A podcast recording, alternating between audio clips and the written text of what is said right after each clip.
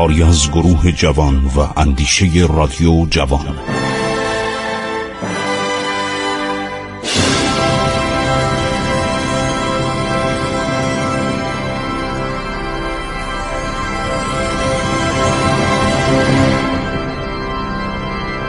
بسم الله الرحمن الرحیم.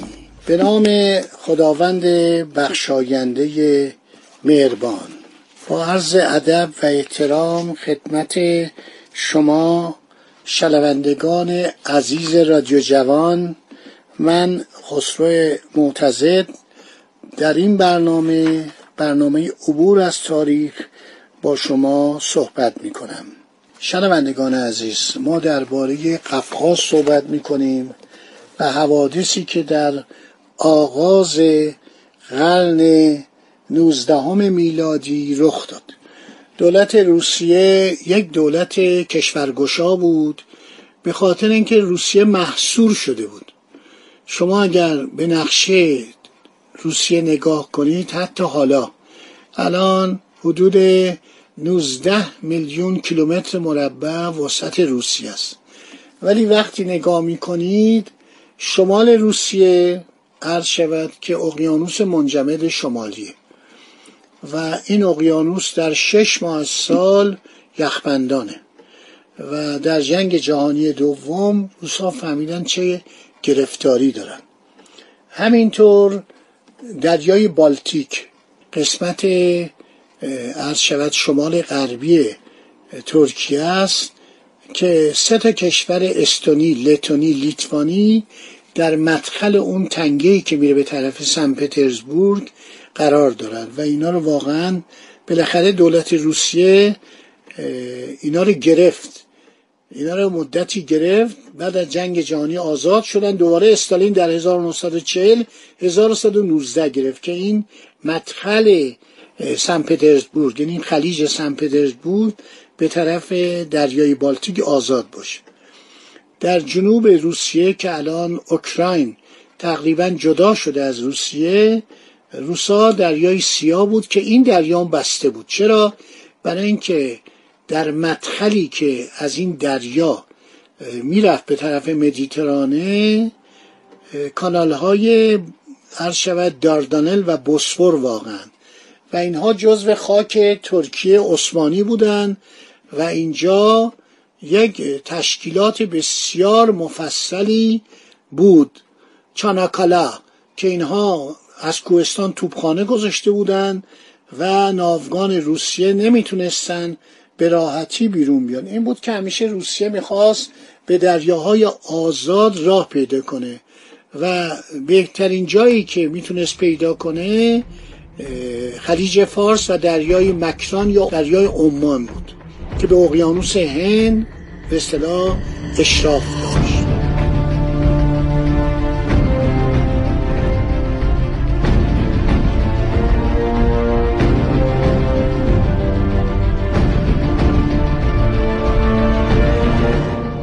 روسا در سال 1150 افغانستان رو به تصرف در آوردن ولی مردم افغانستان که مسلمان و قیور و کاملا پایبند احساسات دینی هستند وجود کمونیستا رو بر نتافتن و سه یا چهار رئیس جمهور کمونیست که همه اینا رو مردم افغانستان بر نتافتن و بالاخره این حکومت کمونیستی که اصلا من یک کتاب بزرگشو آقایی به نام حسین محمودی فرانی برام فرستاده افغانستان امروز. کتاب در مسکو چاپ شده همون ادا کمونیستی.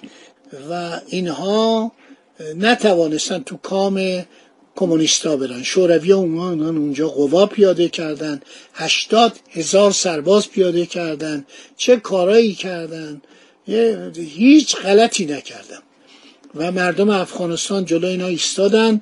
افراتیون هم تشویق شدن. بر اثر همین سلطه کمونیستا پنج سال اینا اون موقع افغانستان رو به تصرف در آوردن و اتفاقاتی افتاد که بعد آمریکایی ها اومدن اونجا رو بمباران کردن حمله کردن و متاسفانه عرض شود که آمریکا سلطه 20 ساله بر اونجا داشت. میلیون ها ببخشید تریلیون ها خرج کردن. الان نشست بود پیرو داشتن میخوندن ولی به جایی نرسیدن. برای اینکه حکومت فاصلی بود.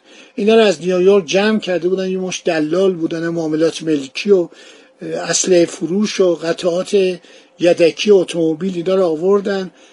چند سالی سر مردم رو گرم کردن. دموکراسی نیمبند وارداتی آمریکا نگرفت و بالاخره دوباره طالبان اومدن که حالا موضوعش مفصله.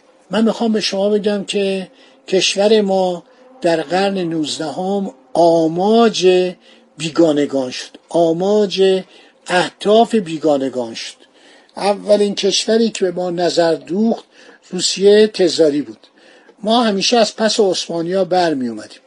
یعنی نیروهای ایران سربازان عثمانی یعنی ها عجمی اغلان ها و تمام این کشورها و مللی که زیر نظر عثمانی بودند در داخل عثمانی حل شده بودند.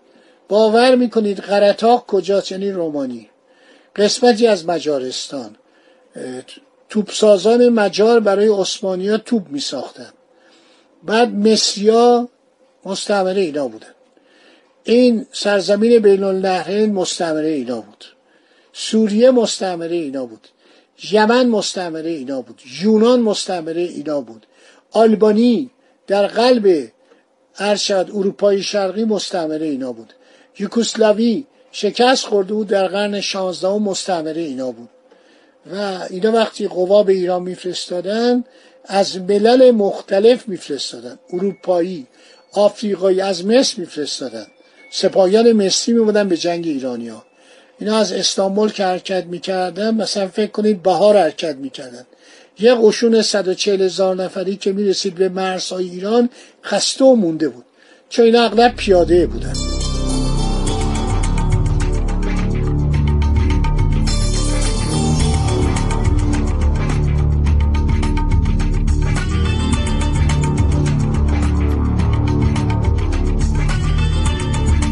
در یک کتابی هست به نام هاملین هیستوری تصاویر این یدیچریا رو نشون داده. اینا یک تاج های بلندی داشتن لباس های بلند تا دم عرض شود که ساق پا و این حرکت اینا رو کن می‌کرد.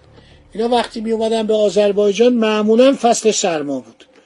آذربایجان هم سرمای بدی داره. زمستان های خیلی شدیدی داره. اینا می رسیدن جنگ می‌کردن. نیروهای ایران تا زمان شاه عباس نبردشون نبرد پارتیزانی بود. عقب نشینی می‌کردن. چرا؟ چون توپ نداشتن. زمان شاه تماس ما تعدادی توپ از دولت روسیه خریدیم که اونم از آلمان می‌خرید به ما تحویل می‌داد. ایوان مخوف. ولی ما نداشتیم. اینا توپخانه شدیدی داشتن. حتی کوره های توپریزی داشتن. در محل توپ میریختن. فرانسویان با اینا متحد بودن.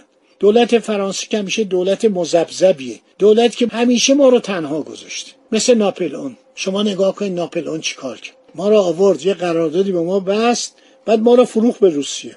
به سفیرش میگه که ایرانیان رو سرشون رو گرم کن. دیگه به ما ربطی نداره. حالا اون نامه رو براتون می‌خونم. چه نامههایی به فتلیشا نوشته؟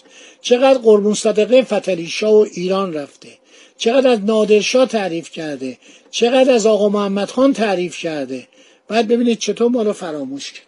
می‌گفته درباره ایران صحبت نکنیم. ما اغلب از این خارجی ها هر شود خیلی نارویی دیدیم.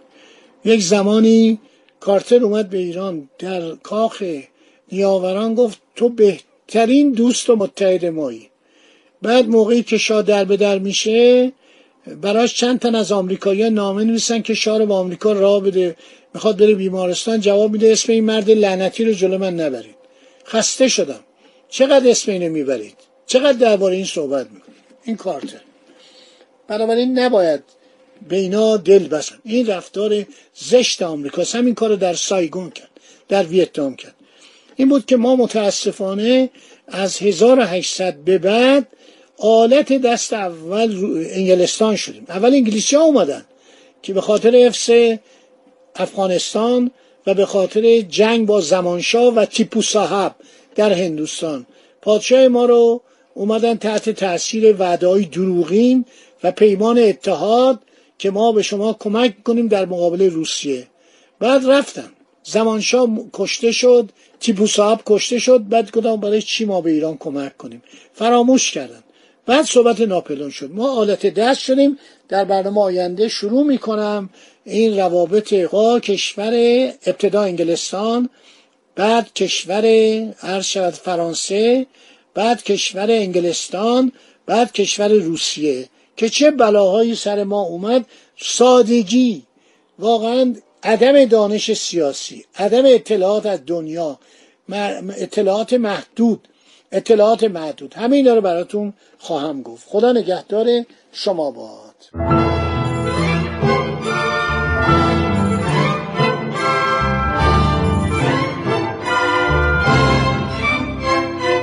عبور از تاریخ.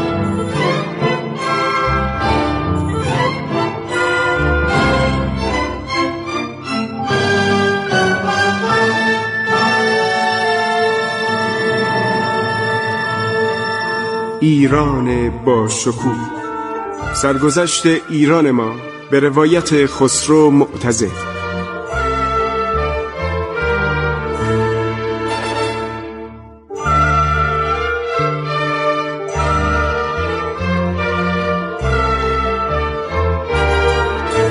عبور از تاریخ با رادیو جوان.